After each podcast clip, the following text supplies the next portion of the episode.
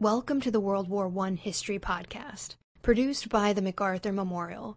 We invite you to follow us on Twitter at MacArthur1880 or find the General Douglas MacArthur Memorial on Facebook. This podcast was sponsored by the Ernst and Gertrude Tico Charitable Foundation. This is Jim Zobel with Dr. Michael Neiberg, and today we are here to talk about Field Marshal Ferdinand Foch. Dr. Neiberg, General Foch really grows up in this shadow of the Napoleonic era and Napoleon III. Can you talk about the effect that this has on him? Sure. He is a young enlisted man in 1870 when the Franco-Prussian War begins. It results in the defeat of France, the occupation of uh, the city of Metz, where he is assigned in eastern France as German occupied, uh, becomes part of Germany. Um, and Foch definitely felt those humiliations and felt those stings. Uh, he definitely was one of the people in France talking about revanche, which is the French word for revenge. Uh, and he also had a, a very careful understanding of the war that you had to sort of keep the public rallied behind the cause. So one of the explanations of the collapse in 1870 is that the people of France didn't really understand what they were fighting for and didn't really keep that kind of connection to the soldiers. So he's a young man then, but he definitely takes away those lessons. He also takes away the lessons that the attacker normally wins and the defender is the one constantly reacting to the attacker. So uh, these are all lessons that he comes out with. Um, he also makes his decision to make the military his life, to make the military his career, and to really, really study it so that he uh, becomes at one point the commander of the French War College, um, which is across from the Champs-Élysées in Paris, reforms their curriculum and really becomes a kind of intellectual when it comes to war. And these are all lessons I think that he takes out of his experience in 1870, 1871. After the war and his enlistment, he gets into the Polytechnic for artillery. But then after that, he goes into the cavalry. Mm-hmm. Is is this normal for officers of that era? Uh, no, uh, it's not normal, um, but it's also a period of great transition in the French military. The, uh, the Franco-Prussian War, one of the things that it does is that it takes out a lot of the aristocrats who had been the cavalry officers. Uh, the artillery tended to be middle class and kind of lower middle class officers, people that had the right technical skills. So it's an opportunity for him that the war opened up to learn something about two of the three major branches. And then, of course, he gets very interested in the infantry as well. But um, it's not particularly normal. But then there's a lot about Foch's background and career that is a little bit abnormal. Now, most of those French generals that we read about in World War One, they all had some sort of colonial service.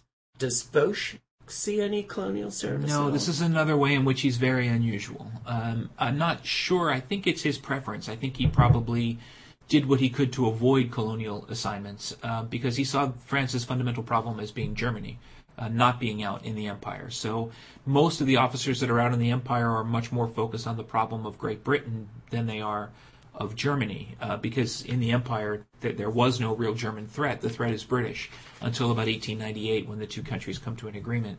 So this is another way, I think, to explain Foch's single-minded devotion to the problem of securing France and not worrying so much about distant places like Indochina. And like the British general said, the only thing that matters to him is the Rhine right, River. The, right. The, the, my, my, my definition of the empire ends at the Rhine or something, you know, those kinds of thinking. Wow. Uh, which is certainly there in a lot of people's minds. My overseas map stops at the Rhine. Hmm. Um, and that's certainly what Foch is worried about.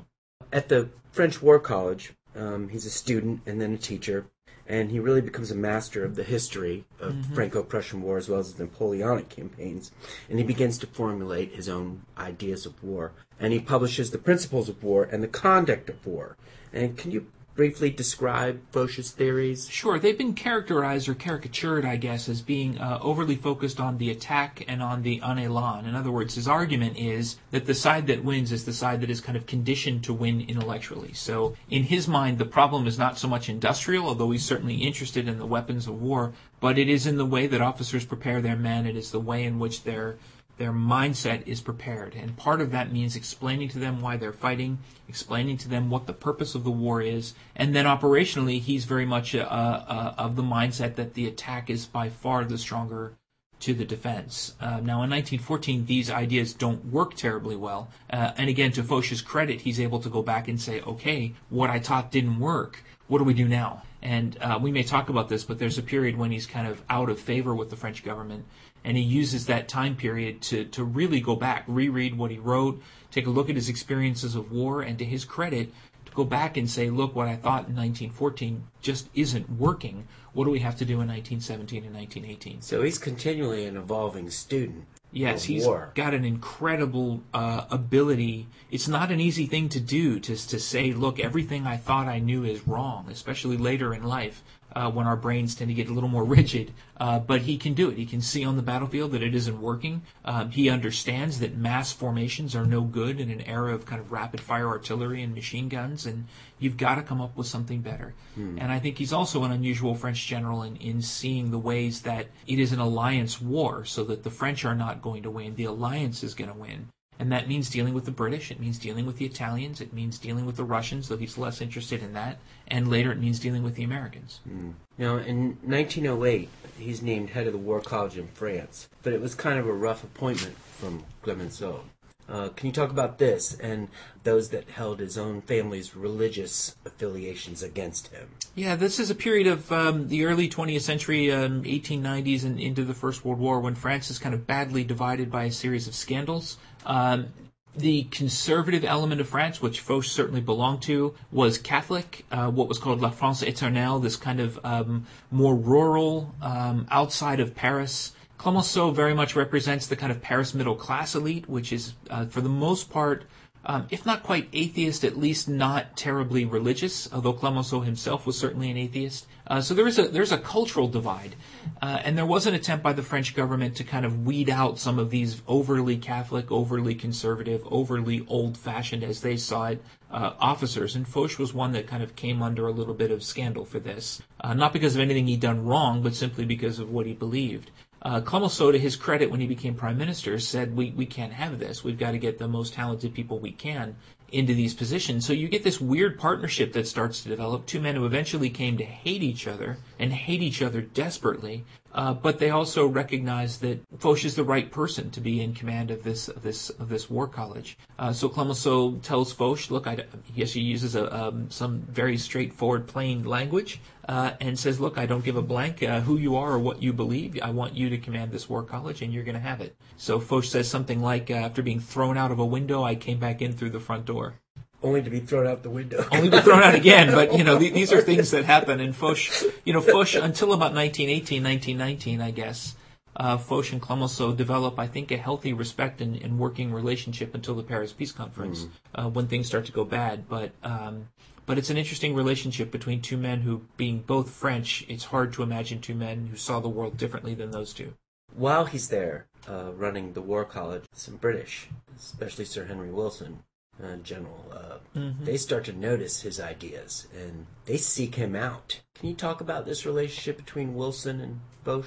Yeah, I think this is part of what I was talking about earlier. Foch came to the realization before I think most other French leaders did uh, that they were going to need not just the British Navy, not just the Royal Navy in the North Sea, but they were going to need a, a British army alongside them if they were going to win.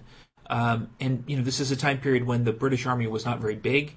Uh, there's a, supposedly a story where General von Moltke in Germany was asked what he would do if the British army landed on the continent, and Moltke is supposed to have said, "I'll, I'll send the Berlin police to arrest them." So this is how little people think of the British army. Uh, Foch is not of that mindset. Uh, he's aware that in a long war, Britain would have the capability not just from the British Isles but from the Empire to be able to build a very large army. So he's very careful to reach out to British officers, including you mentioned Sir Henry Wilson, with whom he has a lifelong friendship. Uh, and he's very careful to make sure that whatever he's planning, there is an option, there's a way that the British can can participate in a ground war and a sea war. I don't think it's true, but there is a rumor that he is supposed to have said, "All I need is one British soldier, and I'll make sure we get him killed." In other words, all we have to do is get Britain to make the commitment, and then they're in. Um, I haven't been able to find any evidence that he actually said that, um, but it's consistent with, I think, the way that he was thinking.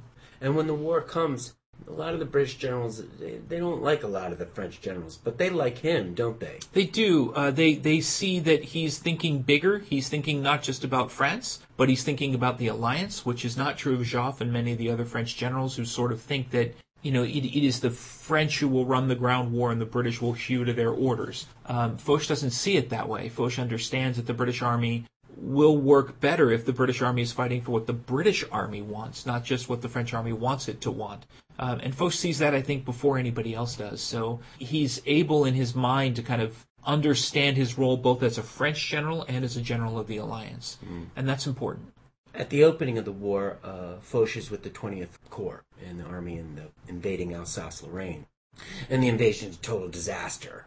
But the 20th Corps holds up pretty well.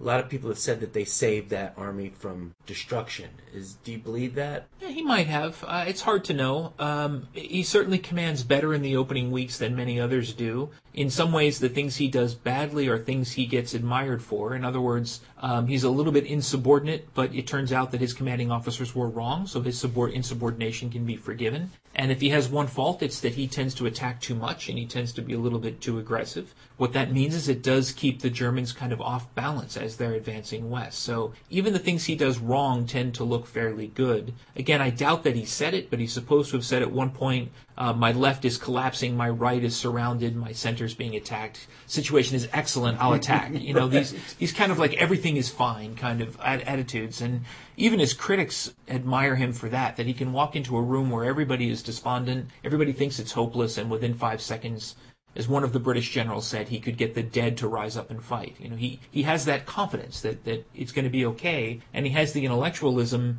to make the argument. He's not just saying, let's just attack, attack, attack. He, he, he understands the way to motivate people around him. So th- those qualities come through. Does now is it that defense that brings the notice of Joffre, or does Joffre know him from before to give him the Ninth Army? They all know each other. It's not a terribly big senior officer corps. Uh, they all know who's who. Uh, they all know.